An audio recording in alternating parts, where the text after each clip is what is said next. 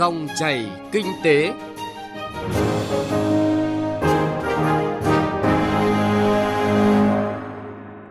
Các biên tập viên Thành Trung và Xuân Lan xin kính chào quý vị và các bạn.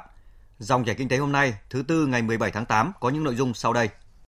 Thúc đẩy xuất khẩu hàng hóa qua kênh xúc tiến thương mại. Xây dựng văn hóa doanh nghiệp để phát triển bền vững. Phần cuối chương trình, tiêu điểm kinh tế địa phương, phóng viên Đài Tiếng nói Việt Nam phản ánh nỗ lực của tỉnh Tiền Giang trong việc phát triển nhiều mô hình du lịch độc, lạ hấp dẫn khách tham quan. Sau đây là nội dung chi tiết. Thưa quý vị và các bạn, một thông tin rất vui là xuất khẩu trong 7 tháng năm nay, giá trị xuất khẩu của Việt Nam đạt 217,3 tỷ đô la Mỹ. Ngược lại, nhập khẩu đạt gần 216,3 tỷ đô la Mỹ. Theo đó, cán cân thương mại nghiêng về xuất siêu gần 1,1 tỷ đô la. Đây là con số được Tổng cục Hải quan vừa thống kê sơ bộ. Khi dịch bệnh vẫn diễn biến phức tạp tại nhiều nước trên thế giới, đặc biệt là khu vực châu Âu, nhưng hàng hóa xuất khẩu của Việt Nam vẫn tiến sang các thị trường đó. Để có được thành công này, phải kể tới công tác xúc tiến thương mại và phương thức xúc tiến trực tiếp đã được linh hoạt chuyển mạnh sang phương thức trực tuyến trong thời gian qua. Phóng viên Xuân Lan có bài viết phân tích cụ thể. Đẩy mạnh ứng dụng công nghệ thông tin và chuyển đổi số trong xúc tiến thương mại, kết hợp tổ chức giao thương trực tuyến trên nền tảng số với thị trường nước ngoài luôn là xu hướng chủ đạo để giải bài toán cho xuất khẩu sau đại dịch và những năm tiếp theo. Xúc tiến thương mại xuất khẩu theo phương thức truyền thống thông qua tổ chức hội trợ, triển lãm không còn nhiều không gian, thay vào đó là sự linh hoạt chuyển dịch sang nền tảng số. Trong khi dịch COVID-19 diễn biến khó lường, Bộ Công Thương thông qua các cơ quan xúc tiến thương mại trong nước và hệ thống thương vụ Việt Nam trên toàn thế giới, tiếp tục tổ chức hoạt động giao thương trực tuyến với các đối tác, tạo ra hàng nghìn kết nối giữa các doanh nghiệp Việt Nam và các nhà nhập khẩu nước ngoài tại các thị trường xuất khẩu trọng điểm và tiềm năng. Đây thực sự là những giải pháp thiết thực để tiếp tục phát triển và phát huy thêm những tiềm năng và lợi thế để kết nối cung cầu, tạo đầu ra nhanh hơn, giá thành sản phẩm xuất khẩu tăng lên, tháo gỡ một phần khó khăn cho sản xuất kinh doanh, thúc đẩy tăng trưởng xuất khẩu và phục hồi kinh tế sau đại dịch. Các mặt hàng như gạo, cà phê, tiêu, điều, dệt may da dày vẫn vươn ra nhiều thị trường khó tính như Mỹ, EU, châu Á. Ông Lê Hoàng Tài, Phó Cục trưởng Cục Xúc tiến Thương mại Bộ Công Thương cho biết, thời điểm dịch bệnh và hiện tại vẫn rất thuận lợi cho mặt hàng nông đặc sản của Việt Nam vươn ra thị trường nước ngoài nếu chúng ta biết cách quảng bá, kết nối, giới thiệu sản phẩm. Thực hiện ý kiến chỉ đạo của chính phủ, Ờ, các cái nghị quyết của chính phủ trong cái việc hỗ trợ tiêu thụ các cái đặc sản nông sản ờ, cho các địa phương ờ, theo các mùa vụ. Với những cái kinh nghiệm mà chúng ta đã đúc rút được của năm 2021 thì đến năm 2022 thì chúng ta sẽ đi vào những cái hoạt động cụ thể. Và bản thân với các địa phương thì cũng sẽ rút được kinh nghiệm trong cái việc của một cái mùa vụ năm 2021 để mà thực hiện cho năm 2022 làm sao có hiệu quả hơn. Cũng như là các cái cơ quan xúc tiến thương mại của cả trung ương cũng như là địa phương trong cái việc mà phối kết hợp với nhau để à, thực hiện các hoạt động nó mang tính bài bản và nó có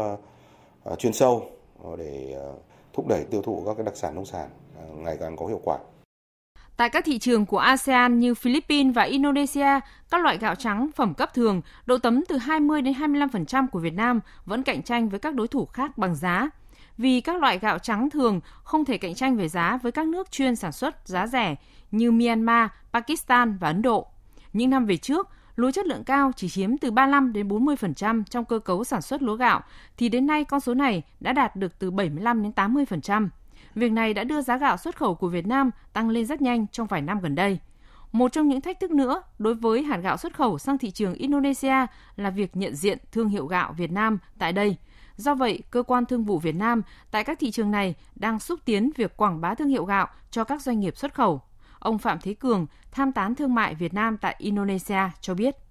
Nhận diện thương hiệu gạo của Việt Nam tại thị trường Indonesia chưa thực sự mạnh. Các loại gạo thơm, jasmine, japonica hay dòng gạo đặc sản như của Việt Nam như ST24, ST25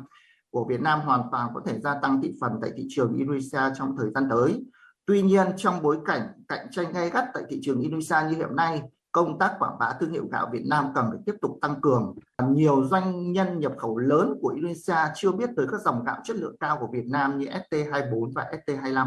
Có thể thấy, các doanh nghiệp từ trung ương xuống địa phương đang khai thác và tận dụng tốt các cơ hội từ sự biến động của thị trường và hiệu lực của Hiệp định Thương mại Tự do đem lại, chủ động tìm kiếm, khai thác đơn hàng, đặc biệt là các doanh nghiệp chế biến, xuất khẩu, Doanh nghiệp FDI nhờ có nguồn lực tốt, thị trường ổn định và sự chủ động, linh hoạt trong tìm thêm nhiều nguồn hàng để đảm bảo nguồn nguyên liệu đầu vào, có dự trữ ổn định và đẩy mạnh sản xuất kinh doanh, tăng doanh thu, nâng cao kim ngạch xuất khẩu.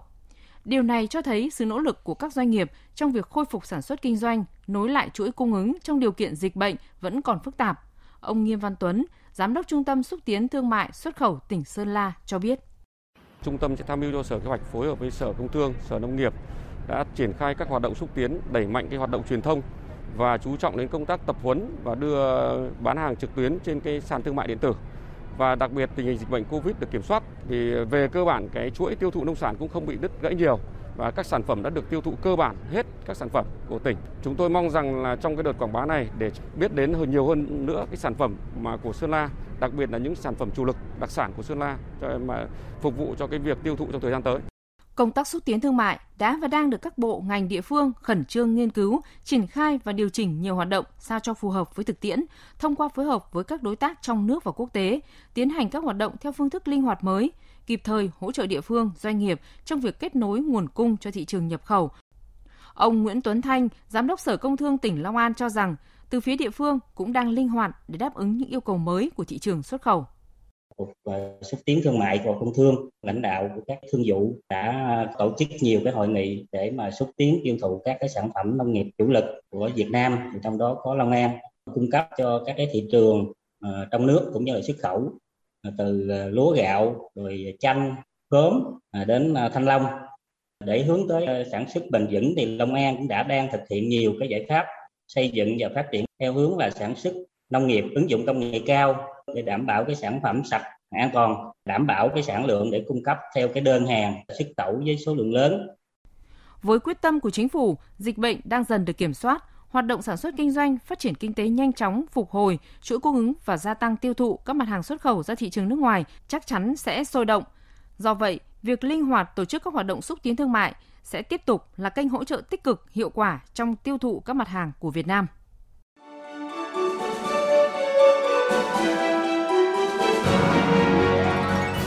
Dòng chảy kinh tế, dòng chảy cuộc sống.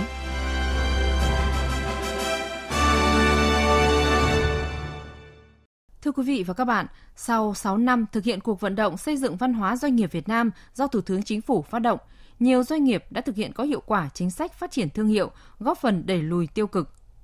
Cùng với các hoạt động nâng cao chất lượng sản phẩm, dịch vụ, việc xây dựng văn hóa kinh doanh và văn hóa doanh nghiệp là phương thức quan trọng giúp các doanh nghiệp Việt Nam tạo ra sự khác biệt để nâng cao lợi thế cạnh tranh.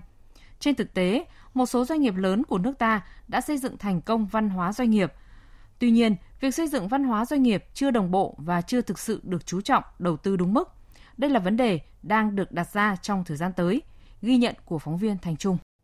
Văn hóa doanh nghiệp được coi như liều vaccine cho mỗi doanh nhân, doanh nghiệp phục hồi và phát triển sau đại dịch COVID-19. Bà Hà Thị Thu Thanh, Chủ tịch Hội đồng thành viên Công ty trách nhiệm hữu hạn Deloitte Việt Nam cho biết, trong cấu trúc phát triển bền vững của doanh nghiệp có các yếu tố về môi trường tự nhiên và môi trường xã hội. Trong đó, tư duy lãnh đạo, cách thức lãnh đạo và phong cách lãnh đạo trong mỗi doanh nghiệp vô cùng quan trọng. Vì thế, doanh nghiệp rất tâm đắc với các tiêu chuẩn, điều kiện cần để xây dựng là phải tuân thủ pháp luật một cách hiệu quả. Quan trọng nhất là xây dựng các định hướng phát triển văn hóa và phát triển bền vững trong hoạt động kinh doanh. Sau cái mùa Covid vừa rồi thì rất nhiều doanh nghiệp mới nhận diện ra rằng văn hóa doanh nghiệp là một cái nền tảng rất quan trọng để ứng phó với khủng hoảng, để phục hồi sau khủng hoảng và để phát triển bền vững. Nó chính là cái yếu tố tạo ra nguồn lực xã hội, nó chính là yếu tố mà con người tạo ra.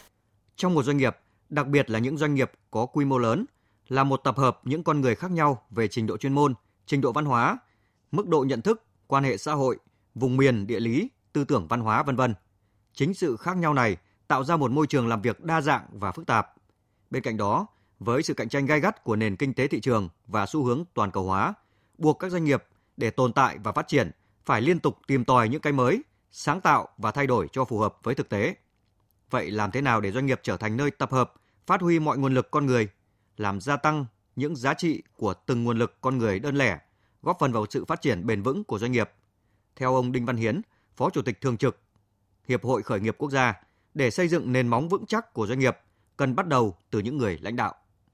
Cái yếu tố văn hóa nó xuất phát từ cái sự nỗ lực leader của cái lãnh đạo từ cái người lãnh đạo lan tỏa ra những cái văn hóa xuống đến từng cá nhân thông qua các vị trí của các ờ, quản lý trung tâm. Thế thì ờ, lãnh đạo được định nghĩa bằng ờ, chiến lược cộng với con người, cộng với văn hóa doanh nghiệp và cộng với hệ thống quản trị. Và nếu chúng ta thực hiện được những cái tiêu chí đó 80% trở lên thì chúng ta trở thành những doanh nghiệp có văn hóa phát triển bền vững doanh nghiệp. Việc xây dựng và phát triển văn hóa doanh nghiệp phù hợp sẽ giúp định hướng, đồng bộ hành vi của tất cả các thành viên, hướng mọi thành viên tới mục tiêu chung của tổ chức, nâng cao năng suất làm việc, gắn kết và tạo động lực cho nhân viên là nam châm thu hút nhân tài.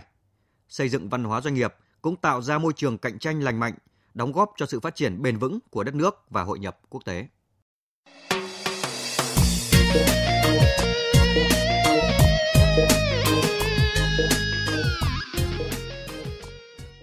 Thưa quý vị và các bạn, từ sau khi dịch COVID-19 được kiểm soát, ngành du lịch tỉnh Tiền Giang dần phục hồi và phát triển theo hướng linh hoạt, thích nghi với điều kiện bình thường mới và nhu cầu của khách tham quan. Nhiều mô hình kinh doanh du lịch mới lạ, độc đáo, thu hút du khách đã và đang được tỉnh Tiền Giang phát triển mang lại hiệu quả thiết thực. Phóng viên Nhật Trường, thường trú khu vực đồng bằng sông Cửu Long, phản ánh về các mô hình du lịch độc đáo tại địa phương này. Gia đình ông Đoàn Văn Khanh tại xã Sông Thuận, huyện Châu Thành, tỉnh Tiền Giang vừa đưa vào hoạt động khu du lịch Ve Chai Thần Kỳ. Trên khu vườn dừa rộng hơn 4.000 m2, ông Khanh cho xây dựng điểm du lịch đi trên ngọn dừa, tức là các hoạt động tham quan, nghỉ mát, thậm chí giải khát đều ở trên cao, cách mặt đất khoảng 3 mét. Ông lắp ghép các khung trụ sắt chắc chắn ở tầm cao gắn với các ngọn cây dừa, sau đó trải thảm bằng các tấm thép để làm nơi cho du khách đi tham quan. Trên phản không trung này, ông xây dựng các hàng rào cầu thang bằng vật liệu thép và căn nhà mini lắp ghép tinh xảo bằng các vỏ chai nhựa rất độc đáo. Đi trên ngọn dừa, du khách được chiêm ngưỡng vườn dừa sáp, sai trái, được hái trái dừa và uống nước dừa, tận hưởng bầu không khí mát mẻ, gần gũi với cây xanh, thân thiện với môi trường. Đến đây, khách tham quan còn được thực hành tái hiện lịch sử chiến tranh mà độc đáo nhất là bắn dàn ná thun, loại vũ khí thô sơ do cán bộ chiến sĩ vùng vành đai Bình Đức tự chế để bắn vào đồn bót Mỹ Ngụy tiêu diệt địch rất hiệu quả. Ẩm thực của khu du lịch này cũng rất độc đáo mang tính cây nhà lá vườn, mang hương vị đồng quê mà sau một bữa ăn để lại ấn tượng cho du khách như bánh xèo nước cốt dừa, mắm kho cá tra bưởi, khoai lang khoai mì nướng, khoai môn chiên, bánh khọt, bánh canh bột sắt. Tuy mới đưa vào hoạt động nhưng khu du lịch Ve Chai Thần Kỳ đã hấp dẫn nhiều khách tham quan bởi tính độc lạ của nó. Ông Nguyễn Trần Phát, du khách đến từ thị xã Gò Công, tỉnh Tiền Giang, chia sẻ. Hôm nay là lần đầu tiên tôi đến đây. Thấy được mô hình ve chai rồi thì ông thật khéo hay. Tức là cái công đoạn ông làm, cái tỉ mỉ công phu để mà hình thành lên một cái bức tường ve chai hay là những cái đôn bằng cái mũ thì khéo lắm. Rồi sau này tôi chắc cũng chắc mong ghé tới chơi lần hai nữa. Còn ông Đoàn Nhân Khanh cho rằng điểm du lịch này không chú trọng doanh thu, miễn phí vé cho khách tham quan ra vào. Ông và gia đình muốn tạo nét mới cho ngành du lịch và kêu gọi cộng đồng phải bảo vệ môi trường tôi tính đến cái vấn đề môi trường. Ờ, giờ hiện nay chai mũ rồi nó lên hết trơn. Mà bây giờ cái mình là chỉ kết hợp nó rồi các cái vật dụng từ mũ rồi với hai nữa xây dựng trên cái dừa mình. Mà nếu mình đưa các vật liệu khác lên thì nó không chịu nổi. Mà cái này nó cũng phù hợp với cái, cái việc mà nghĩa là mình xây ở trên này bắn ờ, dàn thun lựu đạn và, cái cối để mà bắn pháo binh mà có di chuyển thì muốn làm cái đó để có cái ý nghĩa là ở địa điểm này đã có những con người đã chế tạo ra những cái loại vũ khí rất là thô sơ nhưng mà chống với những vũ khí đang hiện đại mà thắng lợi. Hiện nay nhiều doanh nghiệp, hộ gia đình ở các địa phương trong tỉnh Tiền Giang đã và đang đầu tư các khu điểm du lịch theo từng kiểu riêng rất độc lạ. Tại Cù Lao Ngũ Hiệp, huyện Cái Lậy, ông Trình Văn Sĩ, chủ vườn 2 hecta sầu riêng đang biến vườn cây đặc sản này thành điểm du lịch cây nhà lá vườn ven sông Tiền. Khu du lịch này hoàn thành, du khách đến đây sẽ tận hưởng không khí mát lành của vườn sầu riêng, triệu quả, được ăn sầu riêng và các đặc sản của vùng Cù Lao, được ngắm sông Tiền thơ mộng và tắm bùn ngay trên bãi sông. Ông Trình Văn Sĩ bày tỏ. Vườn cây ăn trái đó này thì đặc biệt là sầu riêng. Kết hợp du lịch cái hướng tôi nó mở rộng ra để cho bà con ở đây mà bán buôn, động viên thêm bà con trồng những những loại cây khác cho nó phù hợp cho cái nhu cầu người ta tham quan á. Tôi ở đây tôi làm à, miệt vườn, tôi mở rộng ra là đất nhà nè, rồi tôi động viên bà con đây là những sản xuất những cái gì mà cái truyền thống của ngũ hiệp như sầu riêng, rồi ờ, ờ, đương ờ, lục bình cả nhà la vườn không tôi cần nhất là chính quyền địa phương tạo điều kiện cho tôi phát triển một cái doanh nghiệp du lịch ngũ hiệp đột phá đầu tiên để cho người dân đổi mới thêm, bà con có công ăn việc làm Vừa rồi là ghi nhận của phóng viên Đài Tiếng Nói Việt Nam về nỗ lực của tỉnh Tiền Giang trong việc xây dựng nhiều mô hình du lịch độc lạ để thu hút khách tham quan. Nội dung này cũng đã kết thúc dòng chảy kinh tế hôm nay. Chương trình do Thành Trung và nhóm phóng viên kinh tế thực hiện. Cảm ơn quý vị và các bạn đã quan tâm theo dõi.